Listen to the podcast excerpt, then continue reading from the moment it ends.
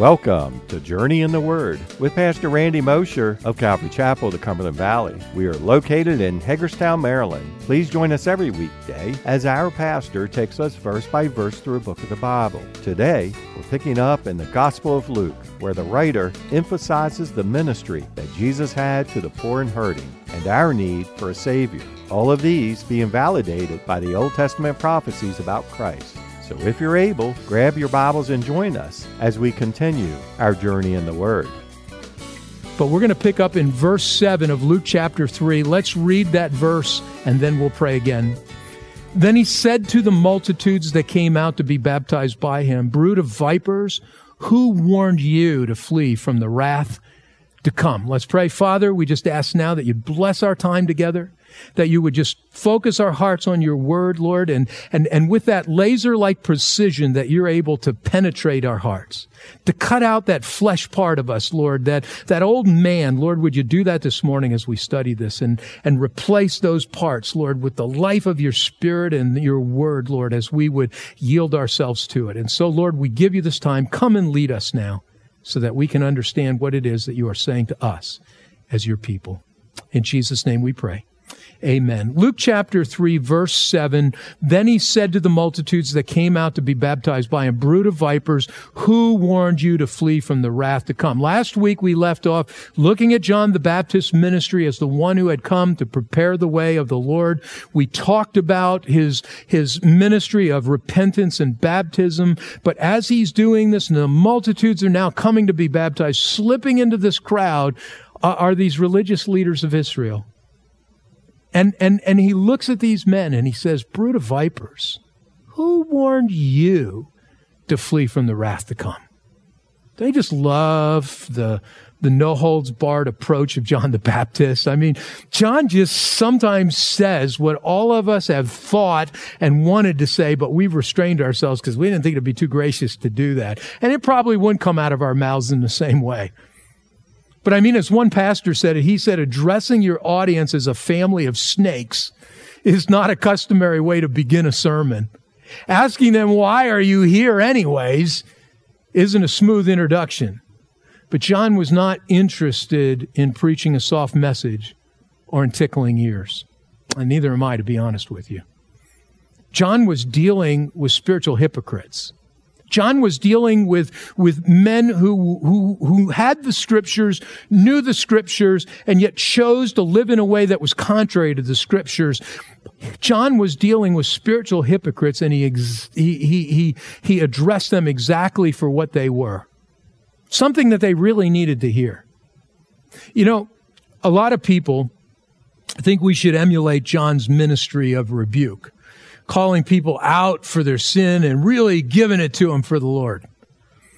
Yet you will you will note that with John and, and Jesus himself, because Jesus is going to do this too, although they most certainly didn't downplay the issue of sin in people's lives. Uh, those that they, there, there were those that they directly confronted and they rebuked. But by and large, they didn't do it in the same way with the common person, and in particular with the unsaved person as they did with the leaders of Israel, those who were in positions of spiritual leadership over the people and who knew what the scripture said and as such should have known better. Should have known better. You know, just as Jesus will later say to this same group in Matthew chapter 23, beginning in verse 1, then Jesus spoke to the multitudes and to his disciples, saying, The scribes and Pharisees sit in Moses' seat. Therefore, Whatever they tell you to observe, that observe and do, but do not do according to their works. For they say and do not do.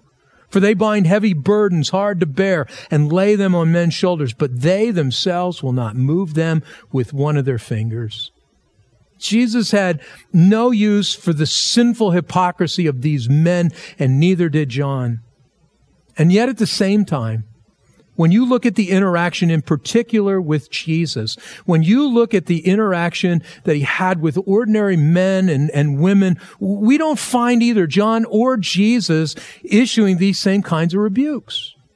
Did they both address sin and call men and women to repentance? Absolutely. Did, did they do it in the same way as they did with these religious hypocrites? Absolutely not. Even the apostle Paul even the apostle Paul later will make a distinction in our attitude and what it should be towards the unsaved versus towards those who profess faith and should know better but are caught up in sin. In 1 Corinthians chapter 5 verses 9 through 13 is a passage where, where Paul's talking about a rebuke he's made about, about, you know, this keeping company with immoral people. And listen what he says because he makes this distinction. Here's what he says 1 Corinthians 5, verses 9 through 13. I wrote to you my epistle not to keep company with sexually immoral people. Yet I certainly did not mean with the sexually immoral people of this world, or with the covetous, or extortioners, or idolaters, since then you would need to go out of the world. But now I have written to you not to keep company with anyone named a brother who is sexually immoral or covetous or an idolater or a reviler or a drunkard or an extortioner, not even to eat with such a person. For what have I to do with judging those also who are outside? Do you not judge those who are inside? But those who are outside, God judges. Therefore, put away from yourselves the evil person. Do you see the distinction Paul makes here? He's talking when he talks about the sexually immoral people of this world, the covetous, the extortioners, the idolaters. These are a description of people who don't know the Lord, the unsaved. And he's distinguishing and saying, look, you, you, you can't cut them off. You, you can't ignore it. You can't ignore them. But he does say, man, when you're dealing with people who should know better, those who profess faith in Christ and know what faith in Christ truly is, those who've been given the scriptures and have the scriptures, the response is completely different. There is a distinguishing that they, the, that, that Paul makes, and, and I believe Jesus makes it, and we're going to see John make it, but this is an important distinction for us to understand, especially as we see sin increasing and, and, and being brazenly flaunted in our world today. I mean, what we're seeing in America even today is making us angry. We feel like we need to correct these people. But, but how we call these people to repentance is so important. It is so important. We need to remember that unsaved people, people who don't know Jesus, they do what they do because they don't know any better. But the professing believer, the professing believer does know better, or at least should know better, since they profess to have both God's Spirit and His Word at work in their lives. And when it comes to those in Christian leadership in particular who are living hypocritically or are leading others into bondage and sin, a direct and stern confrontation might be very appropriate at times.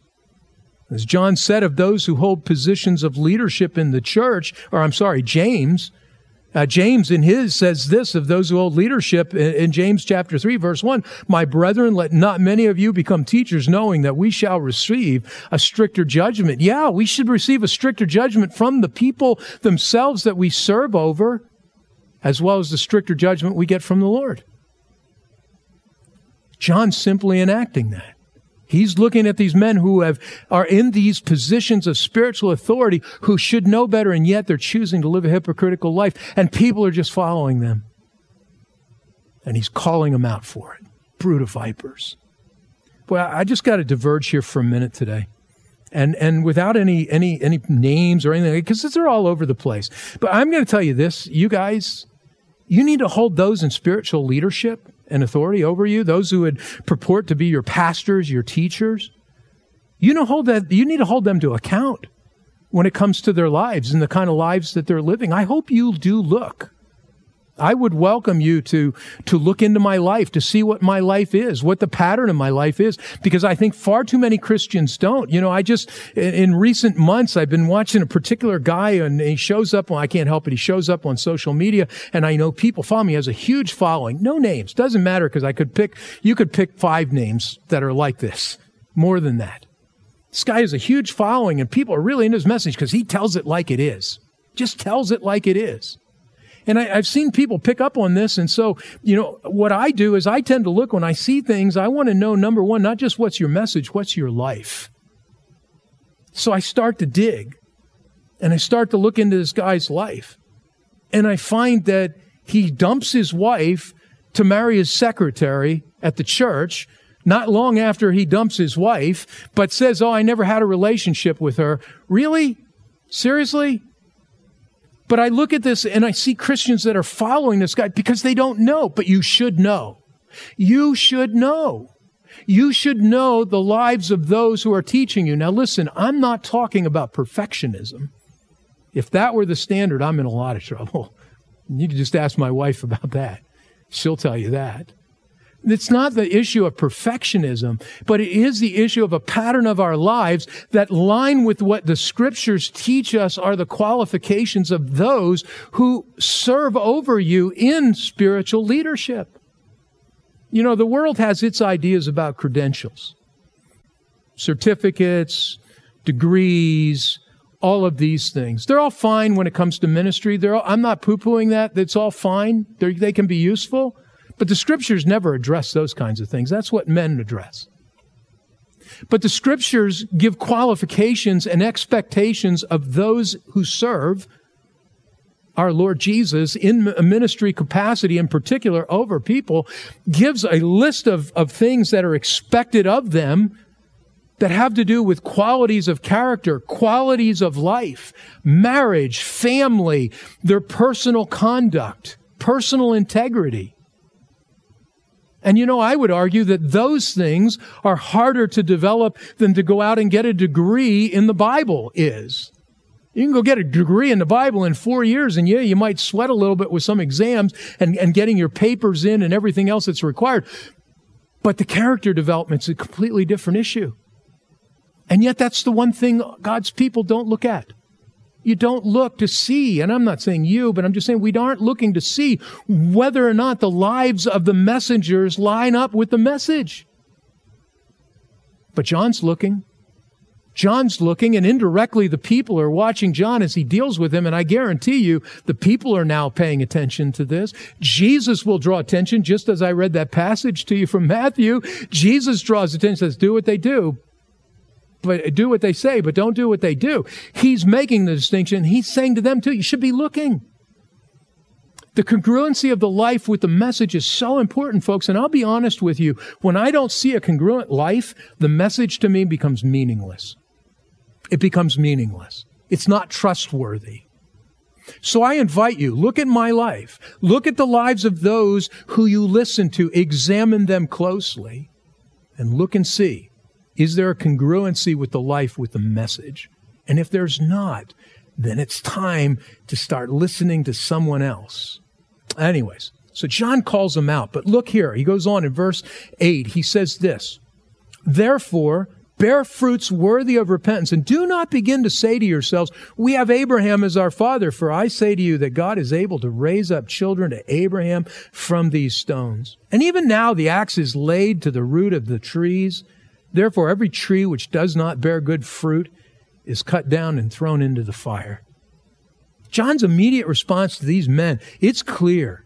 It's clear. If you're, you're really interested in escaping the day of wrath, which is why they're coming, because he's been preaching that that day of wrath and judgment of God is going to come. If you're really interested in escaping the day of the coming day of wrath and you're sincerely interested in, in God's righteousness and his kingdom and his righteous kingdom, then there are two things that you need to do. Number one, bear fruits worthy of repent, of repentance. In other words, repent and let your repentance be evident. Let your repentance be evident. Secondly, do not begin to say to yourselves, we have Abraham as our father. In other words, stop basing your spirituality on your lineage as a Jew and take responsibility for it personally in your relationship before God. Now, let's talk about this a little bit. Bear fruits worthy of repentance bear fruits in the, in the Greek is in a, in a tense, which means that John was placing an expectation of a lifestyle change to give evidence of a true change of heart which is what repentance is, the change of heart, the change of mind. But he's saying that there's an expectation of a lifestyle change to come from that. Now, some people don't like this verse, or what they suggest is it's no longer applicable because the, they think that it takes away from the truth of salvation by faith. They suggest that John was, wasn't wrong in saying this before Jesus arrived, but, but since Jesus finished the work of the cross, it, it somehow has no relevance to people anymore. But that's not the case. That is not the case.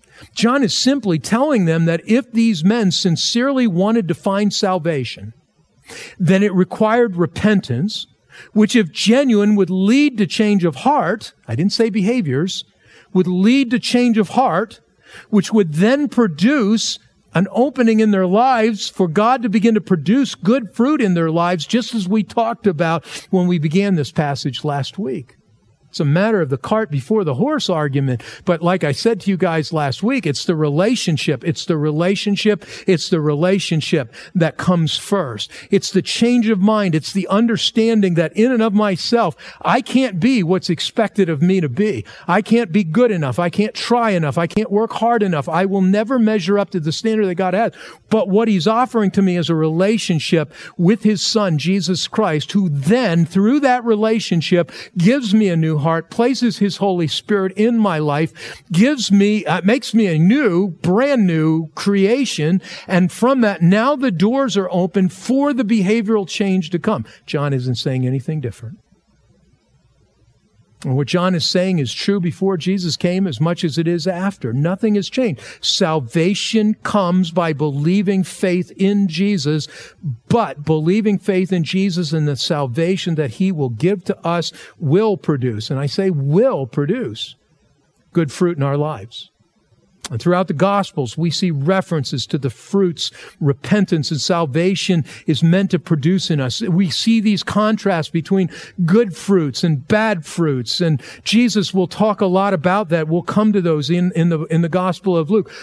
Paul talks about it when he gives the, the works of the carnal flesh in, in Galatians chapter 5 beginning in verse 16, and then contrasts it with the good fruit of the Spirit, where he picks up in verse, I believe it's 19, and he begins to talk about the fruit, I'm sorry, verse uh, 22, where he talks about the fruit of the Spirit, love, joy, peace, patience, kindness. He contrasts these.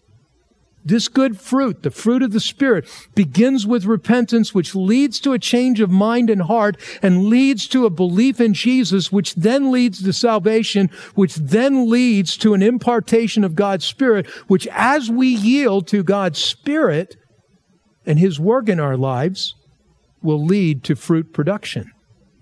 Salvation doesn't begin with good fruit, but it most certainly leads to good fruit. And John is not saying anything different here to these men. He's simply challenging them to look at the fruit of their lives so that they will see how far off the mark they really are and so that they will change their thinking, so that they will change their behavior, not through personal effort, but simply so that they would repent and believe in the work that God wanted to do in them, which would ultimately bring about fruits worthy of repentance in their lives. And so it is for all of us. And I hope you understand that. You know, I think back to my, my early life and before Christ, and I've shared many times with you guys who've been here over the years. But moms, if you're out there, I would have been the kid you wanted. I was the perfect kid. I didn't complain about going to church. I loved going to Sunday school. I had my little bow tie on all the time. If I played in the dirt, I came right in and washed my hands. I couldn't stand dirt under my fingernail. And then I joined the army. Doesn't that make a lot of sense, right? But I had dirt under your fingernails all the time. But, you know, all of these things, I, I was your perfect kid. I, I did everything that I thought was good to do. And, and then as I was growing up, it was about thinking that I was doing all these right things for God because of all the things I was doing. And I suddenly realized I wasn't measuring up. It wasn't the good fruit. All that was fruit of my own effort. That was fruit of my own production. But the fruit that you and I produce will always be bad fruit. Oh, it may not be all of the list that Paul gave there. It still will not be good fruit because it's not fruit that God himself produces in our lives. And yet, this is not about passive Christianity. The idea is once salvation through that relationship has happened, now with all of that change that God has given to me, He's given me the capacity to choose to follow, to choose to do His commands, to do the right things. And I promise you this what God asks of us, He's equipped us to do. We always apply that in the sense of ministry. I'm applying it to your life personally. When you find that verse and he says, This is what your life should look like. He's not asking you to self produce that particular piece of fruit, but he is telling you that you now have the capacity to choose, to walk, to obey, to follow, and he'll meet you in that, and that change will come. Oh, sometimes it's difficult because what he's asking of you bumps up against your sinful flesh, which still exists.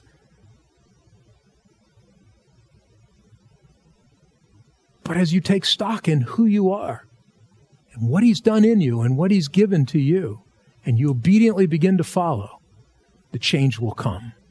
The change will come. That's fruit worthy of repentance. And he says, secondly, do not begin to say to yourselves, we have Abraham as our father. John knew that the second thing that needed to be addressed was where these religious men looked to for their spirituality. He knew that these Jewish leaders, like the Jews of the day, were trusting in their racial lineage for their spirituality rather than in God himself. You know, it was widely taught that Abraham was so righteous that his righteousness covered all the Jews that, that came from his lineage, that all of, of Israel would be, would be seen righteous because of Abraham. And so just being a Jew made them right. And, and John is saying, boy, if you're looking to your lineage to save you, you're in a lot of trouble. You're in a lot of trouble. You know, this is a truth I think that needs to be grasped by all people, not just Jews, but Gentiles as well. There are a lot of people, although they, they might not be looking to Abraham for their spirituality, they are looking to all sorts of, of, of similar things. For some, they're looking to their church membership. You know, my mom, my mom for the longest time believed that she was saved because she was a member in good standing of her church. I say that jokingly and I'm not mocking now. I know she's, she's not with us anymore today, but she'd sit here and laugh at that as well because she understood late in her life how foolish that was as she began to see the scriptures. There are people who believe it's their church membership. Some look to the spirituality of their parents. You know, I'm just going to tell you guys, you know, young people, your salvation is not given, granted to you because your parents know the Lord. You need to know the Lord. You need to follow the Lord. Some look to the spirituality of the friends that they hang out. Well, I hang out with Christian friends. We hang out at youth group. It's got nothing to do with where you hang out or who you hang out with. Has to do with your relationship with the Lord yourself. Some look to the spirituality of their own good works. Yet none of these or anything else imputes true spirituality and salvation to any man or woman. Only faith in Jesus Christ alone does that. And apart from Jesus, we are nothing spiritually. You know, it's, in fact, as Isaiah declares, apart from the righteousness found in God alone, here's what Isaiah says in Isaiah 64 verse 6. But we are all like an unclean thing, and all our righteousnesses are like filthy rags. We all fade as a leaf, and our iniquities like the wind have taken us away. Isaiah says, man, he didn't say you, he says we. This is us, apart from the righteousness that's found in God alone. Isaiah had a faint shadow of the Messiah. You and I fully know the Messiah. We know what he came to do. And apart from Messiah, Jesus Christ, this is us. We are an unclean thing even on our best day. And with our thousand good works done, we will still be found wanting. Nope, it doesn't matter what your spiritual lineage is or in, in what you're trusting in. It, if it isn't Jesus that you're looking to, like these religious leaders, you're not going to find what you really need. You will, in the end, find that you will not escape God's wrath, but you'll face it instead. And John is calling these guys out and he's warning them about it. But I would look at you this morning and say, be aware of the same thing. It's our relationship with Jesus that saves us alone. But it is our relationship with Jesus that then opens the door for us to bear fruits worthy of repentance. Look on at verse 10. So the people asked him, saying, What shall we do then? It's interesting here to note that this isn't the spiritual leaders whom John has just been addressing who asked this. It's, it's not the spiritual leaders. Do you know who it is? It's the listening crowd. It's everybody else. Everybody's been gathered around and they're paying attention to this dialogue that's going on between John and these religious leaders. And it probably was his intro saying, You brood of vipers. That would get our attention, wouldn't it? but they're listening. And look, I just point that out to say this. It just proves that you never know who's listening. You know, I told the group out here this morning, you know what? There's houses all around us and we got speakers out here. You don't know who's sitting on their porch or in their living room because they hear this going on and they're listening to the message that's being shared out here. You never know who's listening to your conversations, which raises the question What's the content of your conversations? I'm going to tell you this if it's Jesus, you never know who's listening and who will be impacted by that, that you may never realize was impacted by that because what you did is you scattered seeds. You know, when somebody scatters seeds in a field, they don't see where it's all landing. They just go out and scatter, trusting that it's going to land someplace. Not all that seed will take root.